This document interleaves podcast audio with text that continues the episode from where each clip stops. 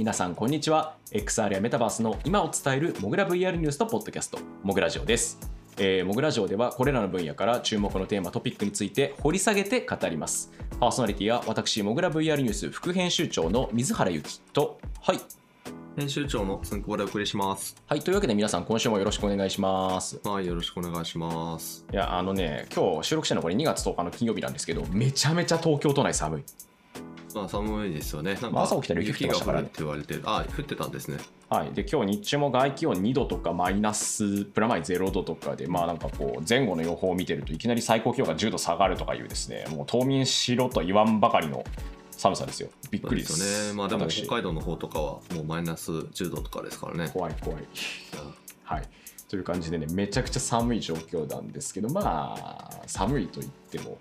部屋の中はね、なんとかなりますが、まあ、なこれ何の話してるんでしょうね。もう一度こう、寒いっていう話だった。まあだんだん暖かくなる。はい、こなりますれからはだんだん暖かくなってくるでしょうし、またね、あの面白い話として、またあの今年も2023年もまあデバイスすでにいくつか出るのっていうのがもうほとんど決まっているものがいくつかあって、まあ、例えばあのメタもあの決算の時に、ね、メタクエスト3というか、メタクエスト2系のまあ後継機ですね、的なものを民生品のやつ出す、今年の後半に出しますってことは言っちゃってるので、確定してるんですよね、今年出るのは。そうですね。言い切ってましたね、ザッましたね。はい。ので、まあ、あの辺が出ますっていうのと、で、まさにですね、ちょっと今これを収録している週というか、皆さんが聞いてる翌週、翌々週あたりかな、に、えーリリースされるデバイスがございまして、今回のテーマは、えーこちら。モグラネクストは AR、VR、VTuber を含むアバター領域に特化したリサーチコンサルティング開発サービスです。業界随一のコンサルティング力を武器に、開発、調査、アドバイザリーなど、幅広く企業行政機関の XR の取り組みをご支援しています。モグラネクスト公式サイトより、ぜひ気軽にご相談ください。発売直前、買いました。すいません。発売直前、なんだ PSVR2 を改めて語る、どこどこどこどこどこどこどこ。直前じゃないんだよなということでね、はい、PSVR2、プレイステーション VR2 の、えー再特集みたいな感じですね。2022年9月15日の96回で、えーもう話してるんで、まあ、4ヶ月、5ヶ月ぐらい前に一度あの TGS で触ってきましたとか、その辺の話をした記憶があるんですけど、そうですね。ようやく前情報がなんか1年ぐらいかけてポロポロポロポロと出てきていて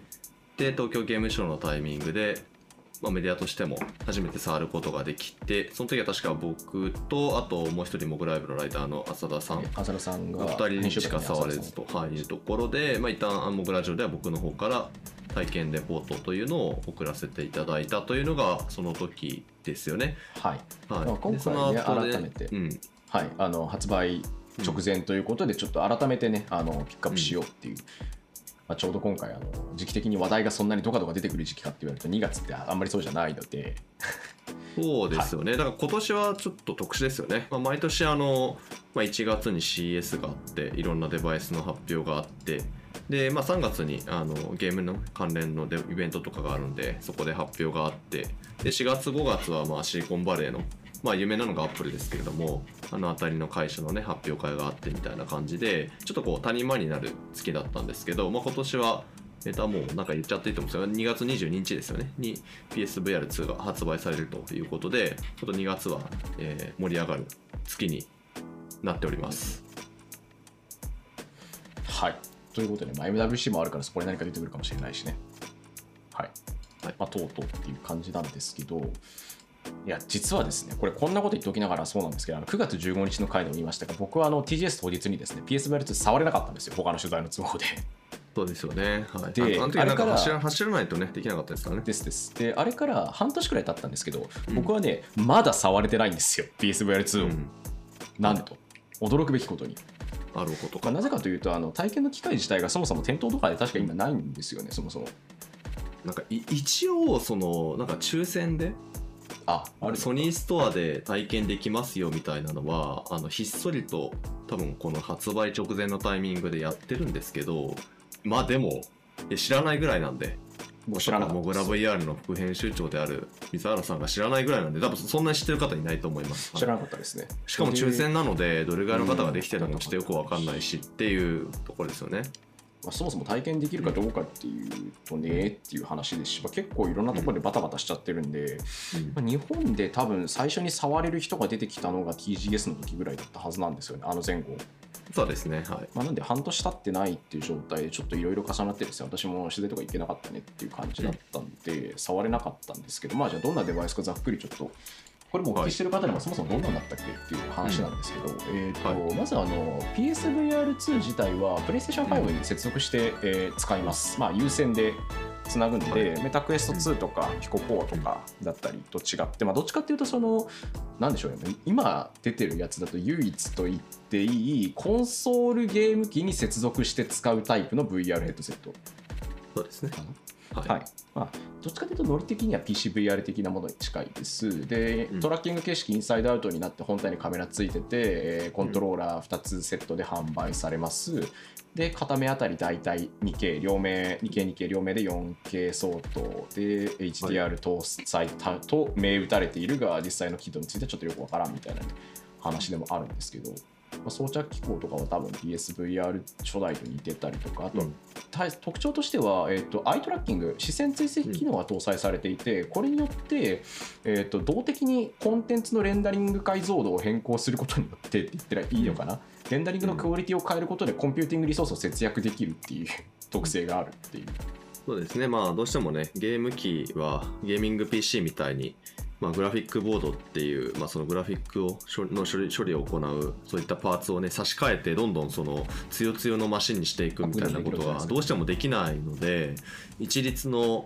えパワーのもとでいかにクオリティの高いグラフィックを実現したかったらなんとか頑張るかっていう世界になってしまっているので、はい。まあそういう意味ではできるだけねそこのキャパを増やしておくっていうことは、まあ、ゲーム機を作る側としてはすごい大事になってきたり、まあ、そもそも言ってしまえばそこができないと、まあ、開発者が見向きもしてくれなくなっちゃうっていうこともあるはずなので、えーまあ、おそらくねアイトラッキングのためのセンサーって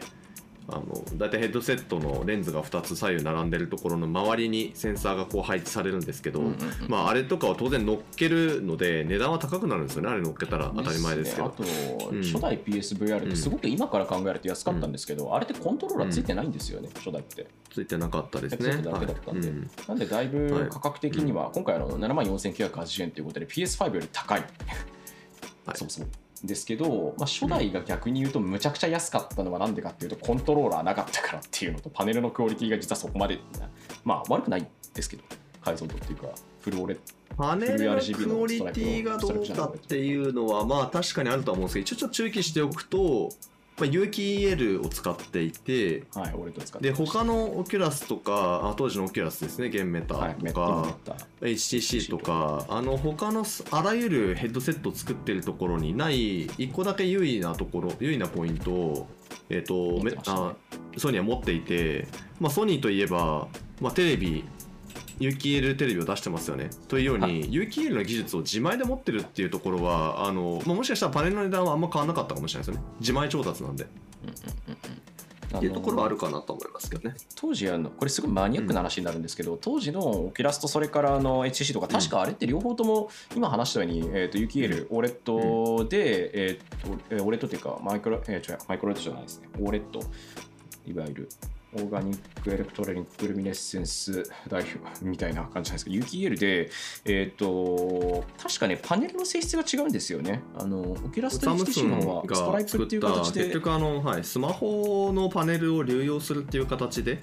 やっていたんですよ。はい、なのでここはまあなんか違うんですよ。有機 EL の方がちゃんと真っ黒真っ暗になってとかあの、まあ、もしかしたらあのテレビをね買い替える時とかにあの調べた人はご存知かと思うんですけど有機 EL の方が基本的に高いし、えーまあ、その分コントラストが良くてで黒があの液晶って後ろから常にバックライトで照らさなきゃいけないんで黒がしっかり出るからちゃんとした黒になるよねとかあのまあいろいろその有機 EL の方がやっぱりそのものとしては良いっていうのがですねハイクオリティなあの見せ方ができるっていうのがまあ一般的なあの比較になると思うんですけどね。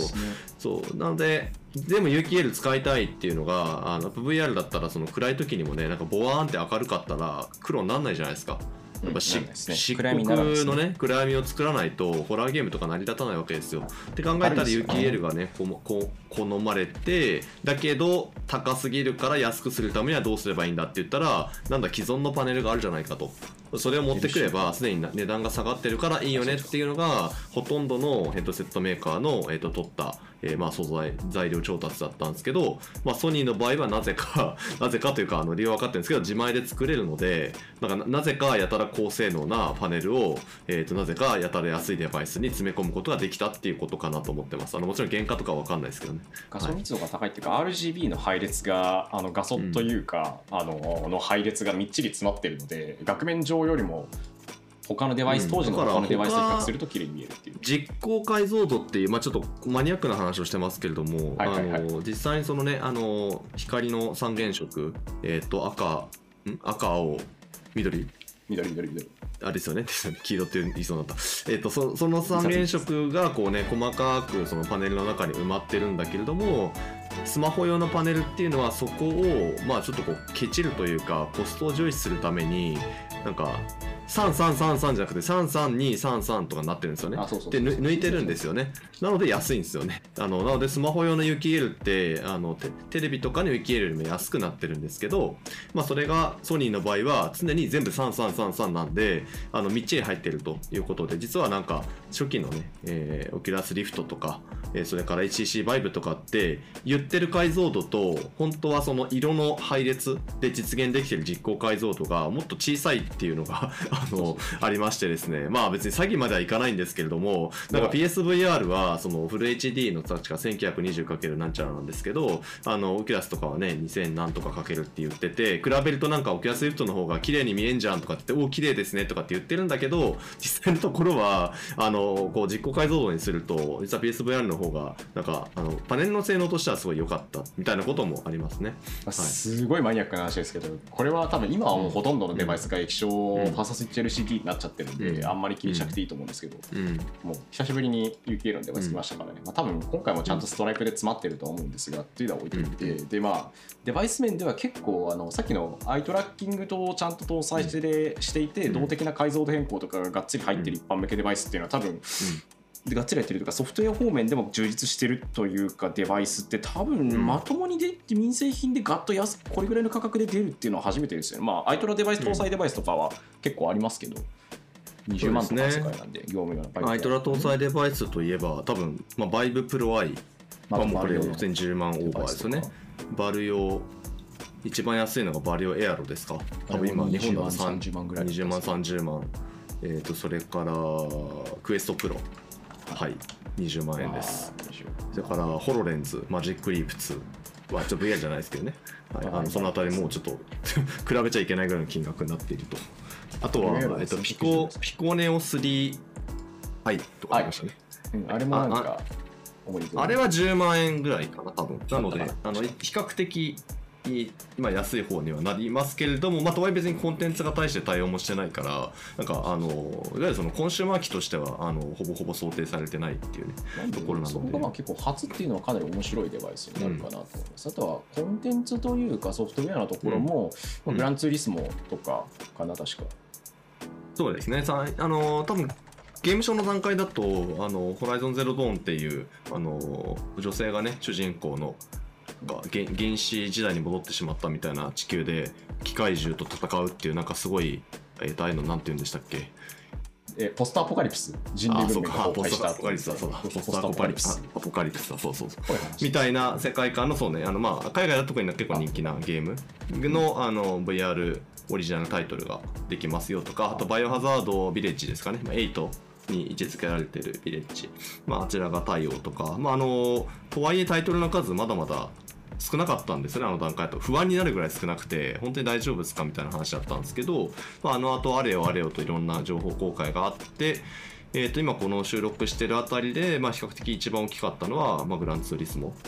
2023年1月に、はい。えー公表、うん、ビートセイバーが。いやーまあねもうザザ VR ゲームとザいえば VR ゲーム。うん。一番売れてるはず。キンキングですよね。これが対応しなかったらちょっと悲しい。バイオハザードレジデントイービルと、まあ、これはあの確か PSVR 初代で対応してたやつとあと、うん。ビレッジの方が対応してる時ですね。あのドミトレスク夫人に引きずられると夫人じゃあ夫人じゃない、うん。姉妹たちに引きずられるところとかであの頭がガクガク見れるとか、こうドミトレスク夫人がめちゃくちゃでかいとかね。はい、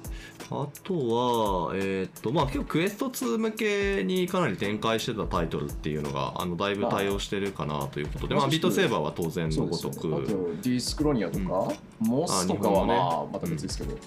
いろいろあとデメオとか出ていたりはしますし。そうそうデメオ出るノーマンズのいいですね。ノーマンズスカイ。あノーマンズスカイはクエスト2じゃないか。なんかあとゴーストバスターズとかですねゴーストバスターズか、ライズ・オブ・ザ・ゴースト・ロード。これもクエスト2向けにね最近発表されて PSVR2 もやっぱ出ますよとか、そうですね。ピストルウィップとかねアフターザフォールとか。あと、ウォーキングデッドもこれちゃんと来るんですね。これはね日本人には全くわからないそう。ビートセーバーに次ぐ次ぐと言ってもいいぐらい多分欧米圏ではバカ売れの、まあ、いわゆる日本の人たちにはピンとこないのウォーウキングデッド、セイントシンダース、めっちゃ売れてるっていう。売れてるらしいですねそれのウォーキングデッド好きな人、そんなにたくさんいないんですからね。僕、ノーマン・リーダース好きなだけだしな、あれ見てる。あーまあでもノーマンリーダー好きな人は見るんですか？見ない見てですか、損ないですよ。マッツ・ミケルセン好きな人がカジノロワイヤル見ないのと同じぐらい意味がわからないんで。ああなるほどなるほどまあでもあんなシーズン10とかまでやってるぐらいだからやっぱ人気なんですよねきっと。まあ、大人気でしょうね。うん。あの、はい。あれですよ、ストレンジャー・シングスって日本で言っても通じないけど、そういうことですよ。レンジャーシングスは僕好きで見てますけどね。まあまあまあ ちょっとそのあたりははい。ツインピークスとか言ってもみんなわかんないでしょ？つって。い。や、めんどくさいおじさんなんですよ。まあ置いとくとして、まああとは他にも、ゼニスとかアフターザフォールみたいなタイトルとか、あと謎のあのタイトル、ベロス。ああベヒモスね。そうですね、はいまあとまあなんか結構そのメジャーな AAA タイトルが対応っていうと意外とバイオハザードグランツーリスモぐらいですかね。うん。になっていて、まあ、あとは結構そのクエスト2で売れてきたタイトルそれから、えっと、PSVR の初代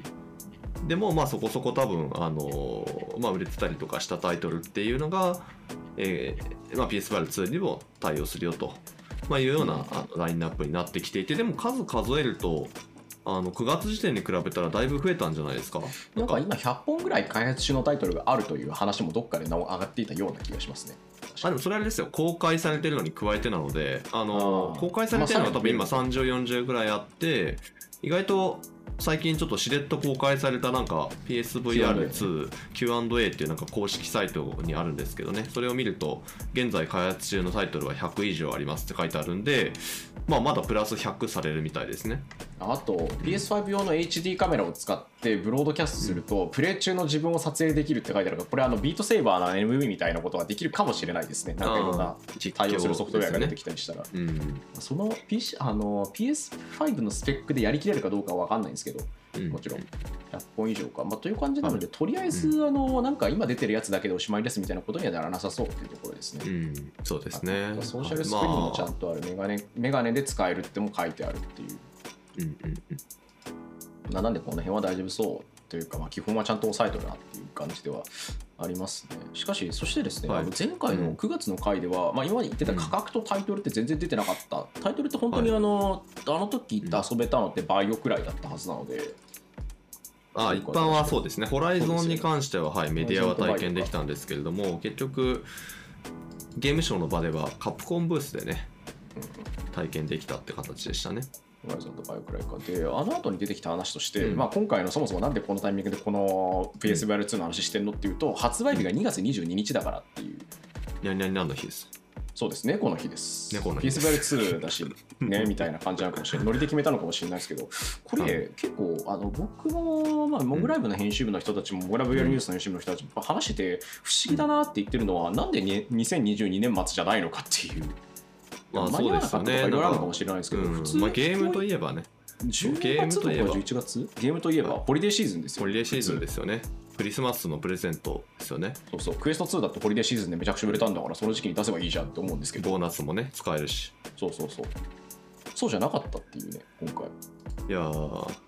これちょっといまだにその PSVR2 についてあの公式に対してインタビューとかあの質問っていうのがする機会がないのでですねちょっとこの話に関しては基本推測しかできないのでちょっとここから先は僕ら好き勝手喋っちゃうんですけど、はい、好き勝手喋ります。はい、いやでもこれは不思議なんですよね、本当に。あの結構そのなぜかって初代 PSVR はまさに、えー、と2016年の10月っていうそのもうホリデーシーズンで売る気満々なね。もうなんか万全の PR 体制で盛り上げていったわけですよ。そこです。あの、うん。出してで、うん。もうこれいついつから買えますって言って、うん。でその後にあそういえばああいうのあったなっていうのが認知が広がるまでに大体まあ12か月ぐらい空けたタイミングで12月から1月にかけてめっちゃ売るみたいなパターンになるわけじゃないですか。うんでうん。クエスト2は確かこのパターンでめっちゃ売れたんですよね。あのデバイス。ああそうですね。まさにそうですね。ククリスマス用にね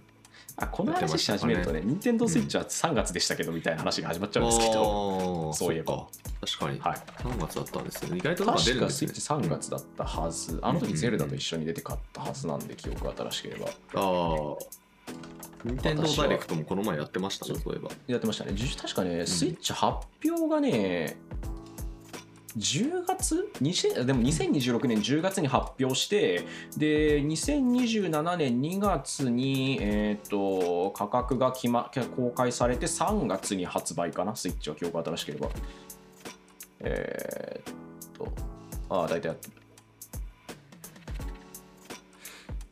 まあ、そんな感じでございますっていうところなんで、ただあの、他の国、でも3月だな、まあだからホリデーシーズンからちょっとずれてるのは間違いないですね、スイッチとか。ただ、PSVR2 とかも普通のパターンだったらホリデーシーズンで出すはずなんですけど、なぜか出なかった。で、2月っていうなんか微妙な谷間の時期になっているっていう。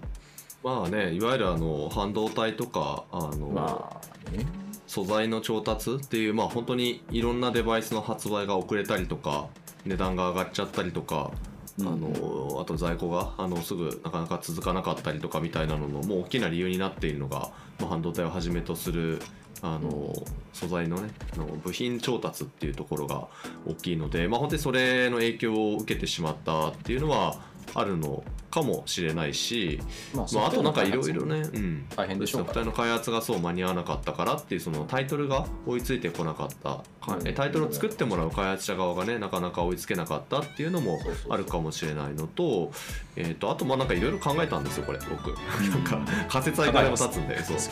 いや結構そのコロナ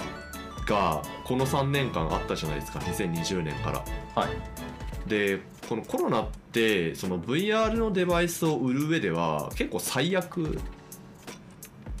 うん。なのかなと思っていて、あのクエスト2はそういう意味で売れてたんであのなんかそこはまた違ったんでしょうけどあのなんか物を試せないってすごく大きいなと思っててうんだから PSVR 初代の時もあの基本的には量販店に全部あの体験コーナーってあったんですよね、はいはいはいはい PSVR の。でそこでこうなんかあのもう例えばどこだっけなあの東京のあの有楽町のビッグカメラとかだったらあの分かりますかね？なんか交差点のところのあのもうもろになんか駅から来た時にビッグカメラのあの店がこうオープンになってて展示エリアみたいな感じで、でもうそそこでやってたんですよ体験会。だからなんか道行く人たちがバイオハザードやっててうおーって叫んでるのとかがもろに見えるみたいな。うん。そういう感じの露骨なねそうあの面を取ってあの売るみたいなことができてたりしたんですけどやっぱコロナの状況下って店頭支援って基本的に今難しくなっちゃってるので店頭に物をこうなんかディスプレイするだけで限界みたいななんかそういう販売の仕方しかできないってこともあってだ実際先ほどもちょっとね全然その体験機会がないって話してた通りでなんかどどんなデバイスかってなんか誰かが語るのを聞くしかない状態ですごくなんかこうメディアが語るだけみたいな状態になっているので、まあ、ここはちょっと、うんうん。あの販売の仕方としても難しいんだろうなっていうのをちょっと思いましたね。うんなんかん。僕も結局じゃあ触れる機会そもそもあるかでいうとそんなにないし、うん。でなんでしょうね。触れる機会自体がまあないメディアの人間でメディアすらメディアすら。の人だったら毎日触ってると思うん。ですけど、あうんの作ってる人たちがいたら開発費とかを、うん。でないしでいわんやそのそれらに対してめちゃくちゃこう近しい距離がある人でない場合、そもそもなんだろうなすごいとかあこれ面白いとかって思ってもらえるような機会自体がすごい少ないんじゃないかなって思うんですよね今 PSVR2 って。そうですね、まあ、あのやっぱ口コミは口コミを呼ぶみたいなところもあると思うので、まあ、そのあたり、少しそのそのトリガーとなるのはやっぱりやった人の声って大きいと思うんですよね。なので、まあ、もちろんインフルエンサーにあの渡したりとかきっとするんじゃないかなと思うんですけれども、まあ、少なくとも一般の人がどうなんだろうって試す機会が、まあ、なあんま作れない中で、まあ、でも今あのコロナがある程度そのウィズコロナっていうところで、まあ、日本でも5月から5類になりますとかあのよりそのある程度まあコロナを意識しすぎないそういったあの環境というのが整えつつあるって意味では、まあ、もしかしたら私有台とかをあのこう配置しやすくなったっていうのがあるのかなとかっていうのが僕の思ったことその1位みたいなやつですね。うんうんうんでそこの2はまあでもさっきのスイッチの話はもしかしたらそうかなと思うんですけどやっぱりこうなんか新しいデバイスじゃないですか世の中にとって。はいはい。でやっぱさっきのその販売形態もそうなんですけど売り方って分かんないですしどういうその口コミが広がっていくかも多分読めないと思うんですね。うん。ってこともあってなんかこの時期だったらなんかあのもしちょっと爆死してもホリデーシーズンまでには挽回する方法を考えれるのかなっていう。ああなるほど。あのーはい。うん。よそ様子見のために出し、この時期にしたっていう。そうそうそうそう。うん、とかあとその口コミの広がりみたいなことを考えた時にちょっとよ余裕を持っておかないとなんかあれ欲しいっていうところまでいかないのかなっていうなんかそのそのなんかこうね波が起きるのを待つみたいなのがああるのかなともちょっと思っちゃいましたね。まあ、ありえなくはない話だろうなとは思うんですけどね 確かに。いやそうなんですよね。まあそうすると何か今回のやつってこう万全の体制で出そうとしてるっていうよりなんでしょうねとりあえず様子見テイク2みたいな感じだと思うのでそうなると。うん。果たして本命とはいついつ出てくるのか。そういやだから初代の PSVR、まあ、2016年なので7年前ですか？7年前のデバイスって本当に多分なんかお試し的にまあいろいろやってみたんだろうなと思うんですよね。開発者にとっても、それからコンシューマーにとってもそしてまあソニーにとってもああいうデバイスを出すのは初めてでもうどうしていったらいいのかってどれぐらい市場がこう反応するのかみたいなのってやっぱどうしても手探りな部分あったと思うんですよね。だから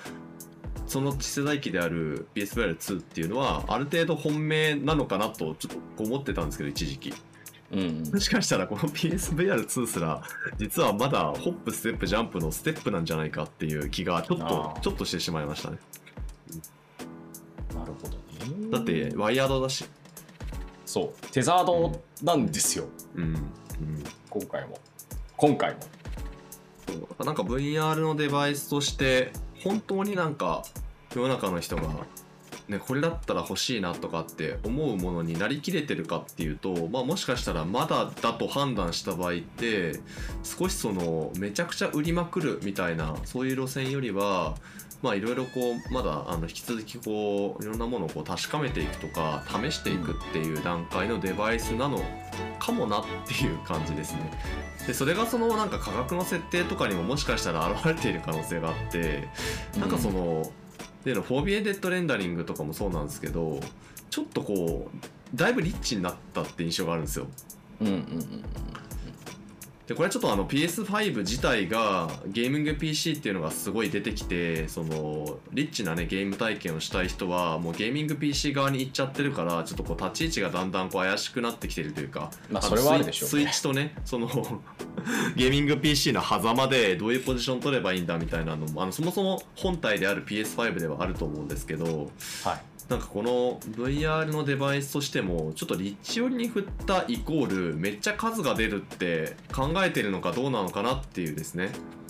うん。まあそこは結構あるでしょうね。今あのかなりうん。ハード的には多分ソニー難しい立ち位置だと思うので、うん。すごく。そうなんその周辺機器でしかも本体より高いデバイスっていうねなかなかあ あんまり本体より高い周辺機器って僕今まで見たことないんですけど公式が出してるやつで。まあそうそうないですね、うん。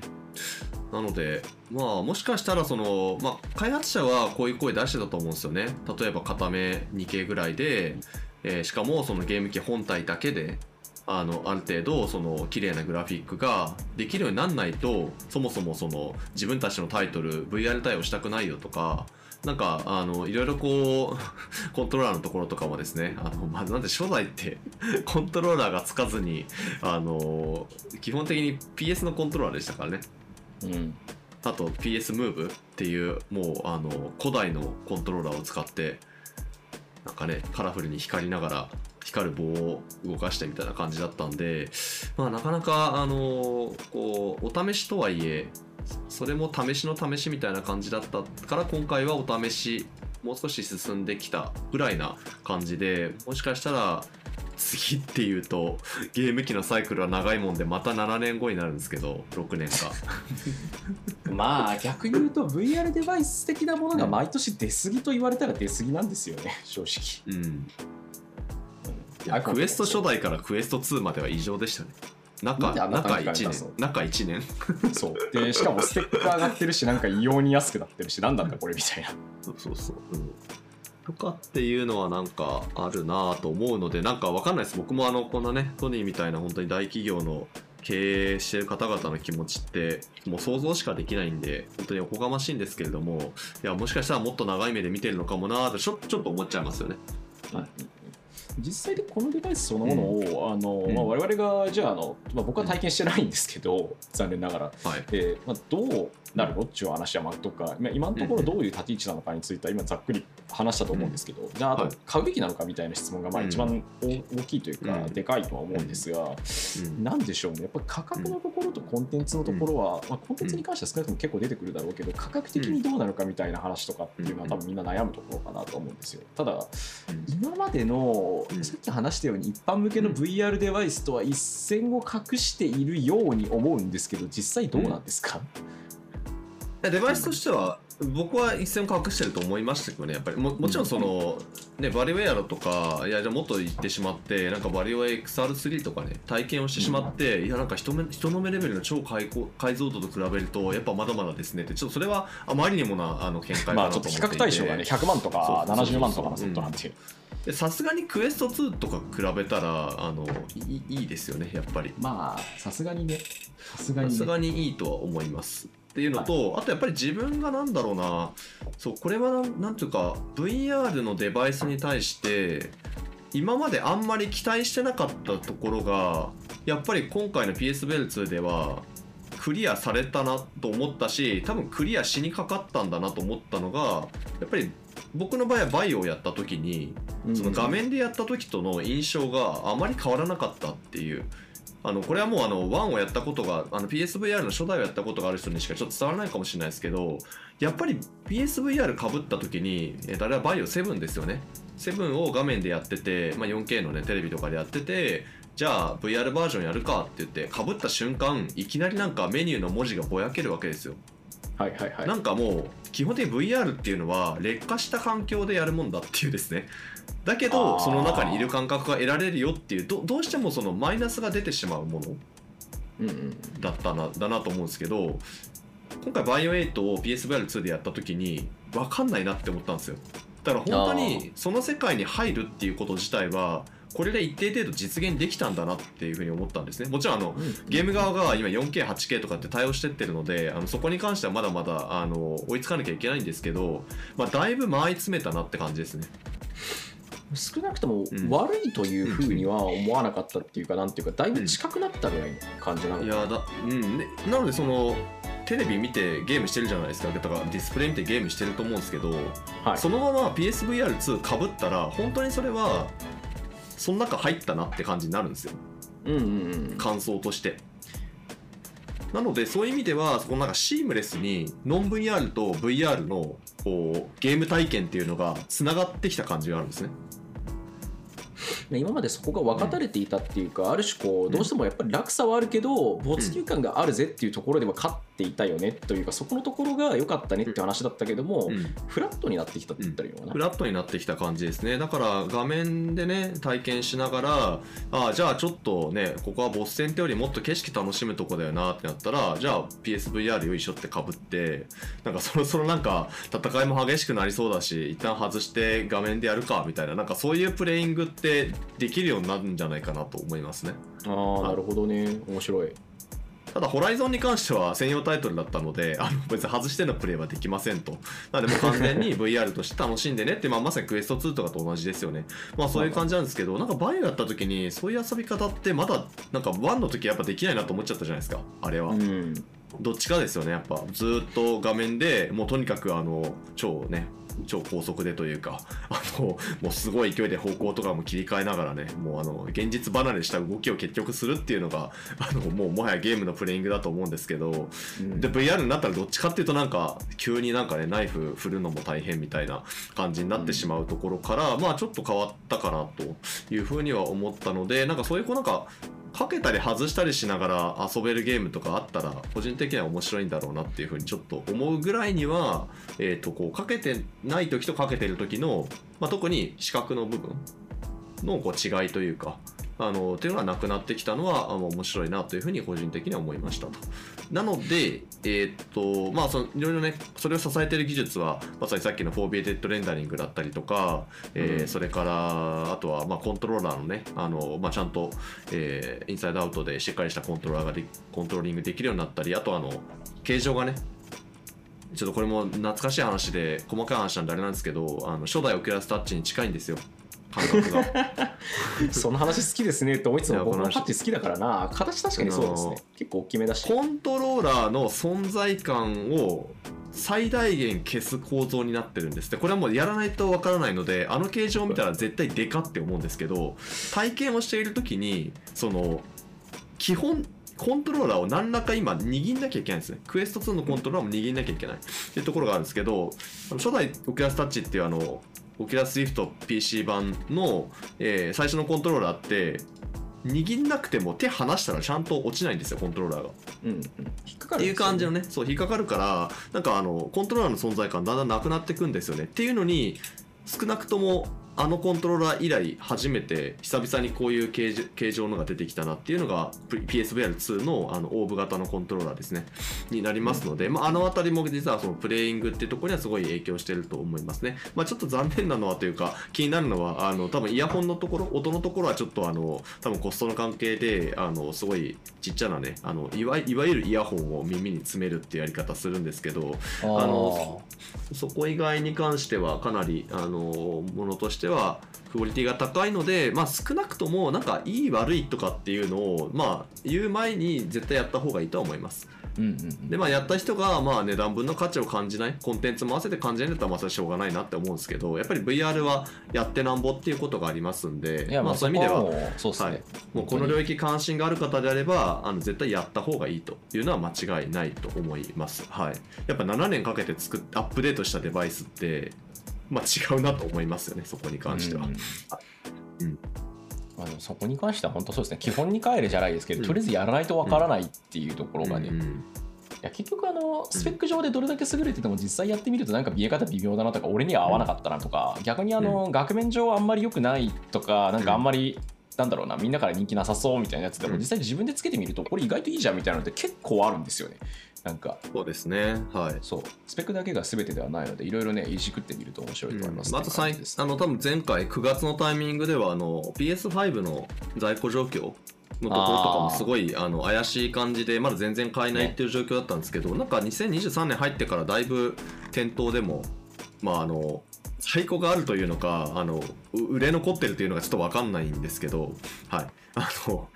ある程度買えるようになってきてるような状況だったりもするのであのそういう意味ではあの、まあ、ちょっとねやっぱりセットで買うと値が張るっていうふうに思う方も多いとは思うんですけれども、まあ、もし知り合いの方とかで買ったよとかっていう人がいたりとかもしいたらやってみてもいいんじゃないかと、まあ、週の体験の機会があったらあのやってみてもいいのかなというふうには思うぐらいにはなんかその VR の体験っていうのがやっぱり違うなと。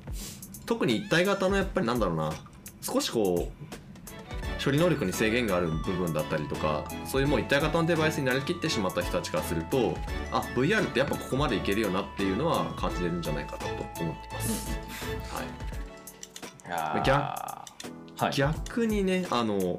その入れる感覚になっちゃうのでそういう面白さがある一方で本当に入れて嬉しいのかっていうこうそこにちょっと向き合わなきゃいけなくなるかもしれないなと思ってまして。そもそもそのそれは没入感があるっていうことがどれくらい嬉しいのかってことですか、そうそうそうだからバイオの世界に入れますグランツーリスモの世界に入れますなんとかの世界に入れますってなった時にそれに対して、まあ、まさにデバイスの価格値段分のあの価値があるというふうに思われるのかどうかっていうのはまあちょっと問われていくことになるなというのはあります。はい。うんうんうん。ででもどうなんだろうなと思うんですよね。結構あのちゃんとプレイングが保証されたりそのなんかつけて外してみたいなのがもし本当に現実的にできるんであれば、まあ、もしかしたらそこに食いつくような人たちっていうのは初代の時よりは圧倒的に多いってこともありえるし、まあ、逆にやっぱりそこはあのその、ね、求められてなかったっていうことにもなるのかもしれない。うん。というふうに思いますね。うん。この手の話をするたびにその、うん。まあ、そもそも初代のリフトのあたりというか、DK2 のあたりからそういうのがまあある種意図されていたというかパルマーがやろうとしてたのってそういうことだと思うんですけどし今のファンの人たちというか、うん。VR コンテンツのファンの人たちが求めてるのはそういうことなんだとは思うんですが、どれくらいの人たちがそういう没入感を得たいと思っているのだろうかって言われるとうん。実は意外とわからないかもしれないってちょっと思ってるんですよ、ね僕は。うんなんか本当にその、なんだろうなどれくらいクオリティを上げればいいのかとか没入感があることが求められているのかっていうことの問いっていうのは多分出てくると思いますね。それがあのいいとか悪いとかじゃなくて今まで俺ら没入感のことを追求してきたけど本当にそれで良かったんだっけっていう問い直しを多分しなきゃいけない時期がいつか来る。うんような気はしています。思いますね。まあちょっとあのこの話題をねあんまりこう出すかどうか悩ましいんですけどまあ別にポッドキャストだしいいかと思っちゃうんですけどいやとはいえ没入感が受けてる領域って明確にあって、うん。まあやっぱりあの2016年ぐらいから数年間のやっぱり VR のコンテンツで日本で売れたのってやっぱアダルトじゃないですか。まあそうっすよね。だからああの領域は没入感がやっぱり新しい価値としてあの、まあ、ある意味こう受けたんですよねなんでまあゲームはどうかとか、まあ、じゃあ他の領域はどうかみたいなのが、まあ、逆にもっと問われるのかなっていうふうにはああとフライトシミュレーターもそのジャンルですね多分。ああ フライトシミュレーターって結構手前い手前い感じはしますけど。スーパーニッチですけどまああれは多分 VR でやる価値は多大にあるでしょうという。うん。ゲーム方面はなどうなのかなっていうのはまた難しいですね、うん。ちょっとこれはね、はい。かなりややこしい話なんで。はい正直わからないっていう、うん、そうですね。あとはまあちょっとこの PS2 絡みだと、まあ、他にも気になることみたいなのはいろいろあるかなと思っていて、うん。まあ、あのちょうど初代の PSVR が出た時っててかまあそもそもプレイステーションってあの途中であのなんかこうアップグレード版みたいなの出すじゃないですか。PS4 だったら PS4 Pro とか。でそれがその PSVR でもあの対応してるコンテンツはよりクオリティが高く見れるよみたいなことがあって、まあ、先ほどもあの話をしたようにやっぱりどうしてもゲーム機ってスペックが固定されてるので、まあ、VR をやるにはまだ足りない部分もあったりするからそうするとまこうプロが出てくるとねよりそれを使うとまあ言ってしまえばゲーミング PC に近いよりあのハイエンドな体験になるよみたいなことはなんでしょうね。PS5 のプロの話ってなんか出てたり出てなかったりするような感じなんで今のところはね、うん。アナウンスされてないですけれども、まあ、出てきたりするとちょっと違うのかなというふうには思ったりします。はい、なんかん。スイッチとかよりはあんまり話題に、スイッチプロ出る出ないみたいな話よりは話題にならないでしょうですねスイッチプロって話もあるんですよ。なスイッチってなんか有機 L 版になったっていうなんか。けどっていうとこだしなんかみんなでなんかスイッチプロとかか高スペック版出るとか 4K 対応が出るとか言ってるけど、まああの会社の性質的にやらないと思うんですけど、4K 対応って。僕はやらないと、うんとかまあいろんな話があるんですけど、うん。まあでもそういう意味ではちょっと有機 L 対応もびっくりしましたけど。まあ、あれもねかそんなん出すんだっていうところがありましたけど。うん。まあ、PS5 Pro は出てもおかしくないと思うんですけど出てうん。どう嬉しいかっていうのとこれ以上性能上げるのっていうところでもありますね。なんか。そうですね。なんか VR のためみたいになっちゃうんですよね。そうそう。そこまで性能を上げ続ける理由がちょっとよくわからないみたいなことになりがちなんですよね。あの VL チャットユーザーとかなんか UGC 系やってる人たちはどれだけあの VRAM あっても足りないんですけど、本当に。あともう一個気になるのはあの、まあ、これねやっぱどうしてもあの他のもう、ね、競合がいる中で出していくっていうことで、まあ、やっぱり今の今一番売れている VR ヘッドセットといえば、まあ、メタのクエスト2なわけで、まあ、かなりね大々的に、まあ、日本でもあの CM 打ったりだとかあとまあ海外だともう本当にねあのバスケだったりとかあとあれですよねスーパーボールとかああいうところでももうめちゃくちゃ金出してスポンサードして一気にこうねあの PR してってやってるんで果たしてこの2月のね22日あたりでどういう PR をしてくるのかっていう。なんかあのメタが新しいデバイス出すと必ずあのそれに従うようにあの HTC がちょっとなんかあアンチなツイートするじゃないですか。なんか。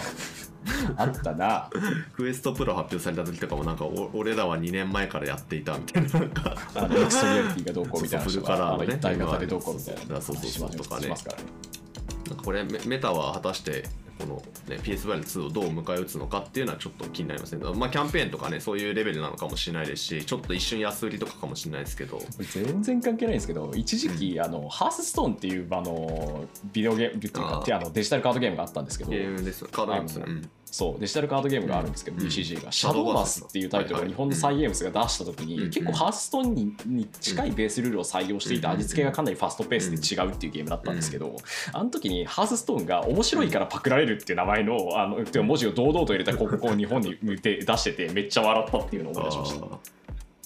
似てるんですよあのゲームよく、まあで最初なんかすごいパクリパクリ言われてましたよねそう。そう言われてましたけど実際はね全然味付け違うゲームだからねあの一種類ああそういうことなんですね。システムはめっちゃ似てます。ただ、まあシャドーバースはかなり計算した上でコ、コピーして計算した上でゲームの味付けを変えてるので、面白かった、あれは。まあ、ちょっとねあこう、P、PR 合戦ってちょっと面白い時があるのでねちょっと気になるところ。ではありますね。これも完全に野獣マス根性みたいなところもありますけど、見てみたい。ということでちょっとねまあなんかせっかくなんであの、まあ、ある意味お祭りなんですよ。どれぐらい盛り上がるかっていうのはもちろん、ええ。あのね、えまあ、僕らも頑張んなきゃいけないんですけど盛り上げるために、はい。はいあのまあ、久々のねで PSVR って意味では7年ぶりのお祭りなんで、はい、我々もちょっと楽しんでいきたいなとは思うんでちょ最後はちょっとライトに PSVR2 で何やりたいですか？っていうのね話してえ、締めたいなと思うんですけどじゃあとりあえず決まってるじゃないですか。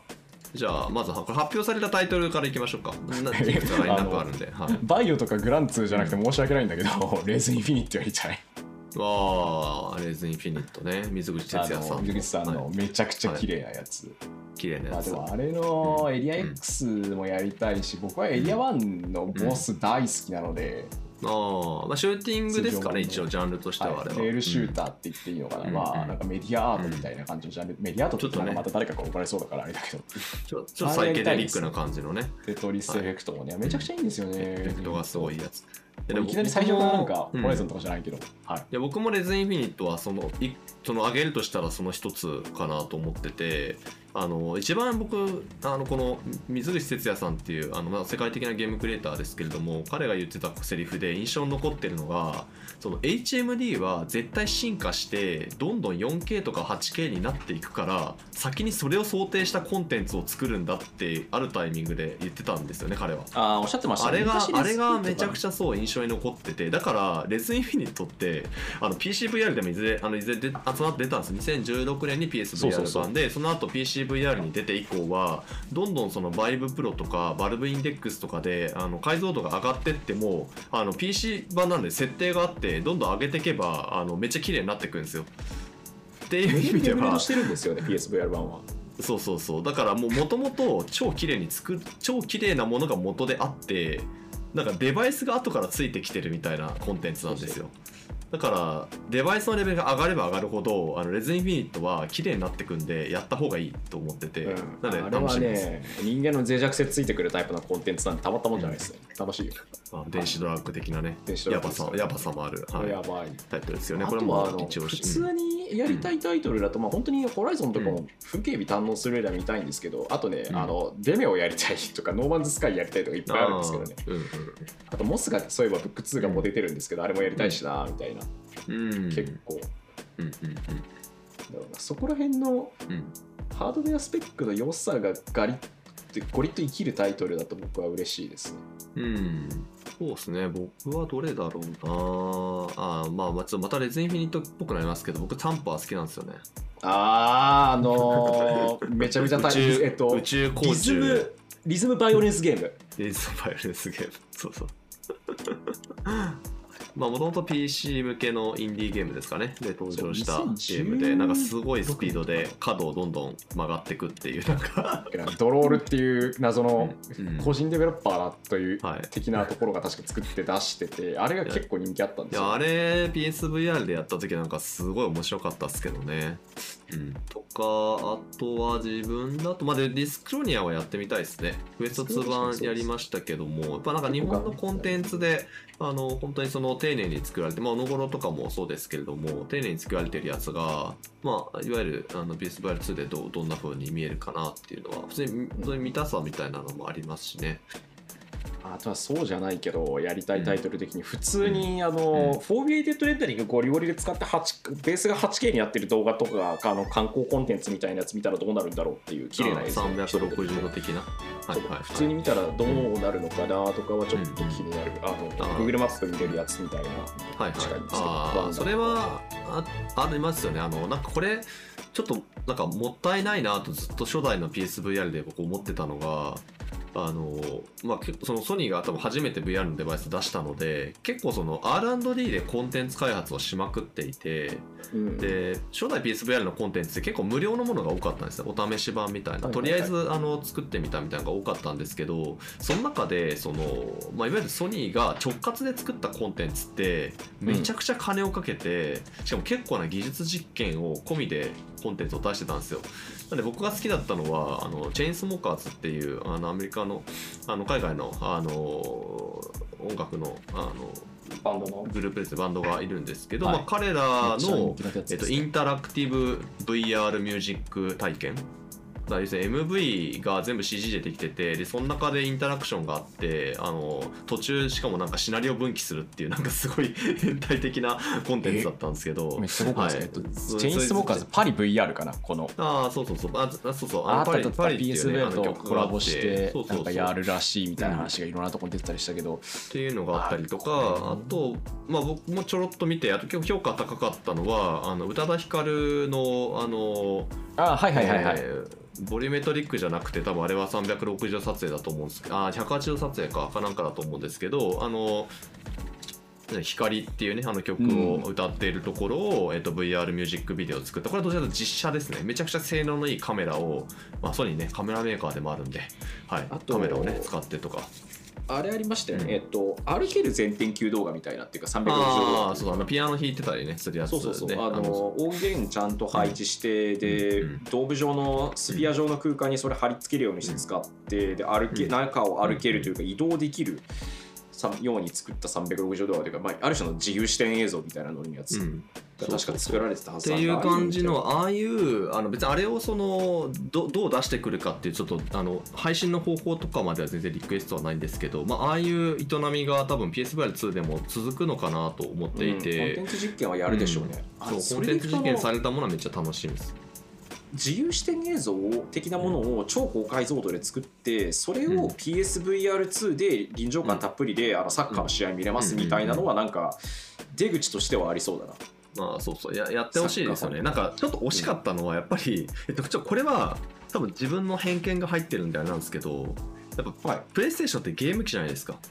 うんなのでやっぱゲームのコンテンツにばっかり目がいっちゃってそういうなんかその音楽コンテンツとかスポーツコンテンツがあってもいまいちこうなんか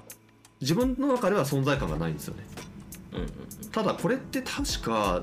前ですねソニーの人と話をした時には別に拡散しないと思うんで言っちゃうんですけどそのプレステをゲーム以外で使ってる人が言っているっていう話を確かどっかでしていて映像を見るためのデバイスとしてプレイステーションを代用して使っているっていう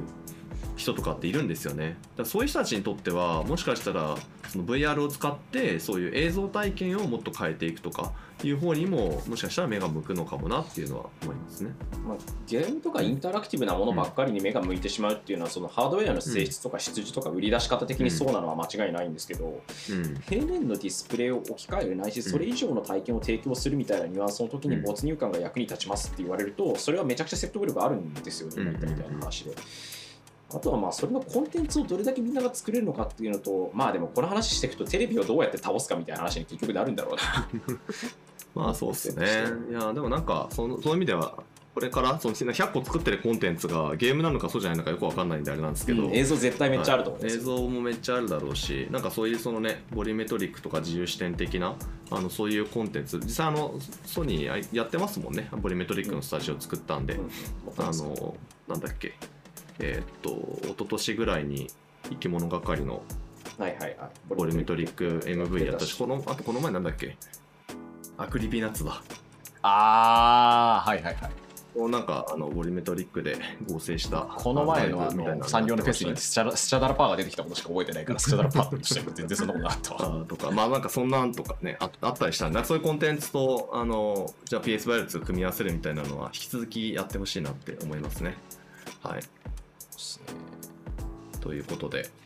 ということでだいぶ喋りましたが、まあ、映像系のやつもね、ガンガン出てくるでしょうし、コンテンツまあ、あとちょっと一言も言わなかったですけど、まあ、あのメタバース的なねコンテンツもああ、のまあまあまあ、まあ、既存のコンテンツ既存のプラットフォームが対応する。るか、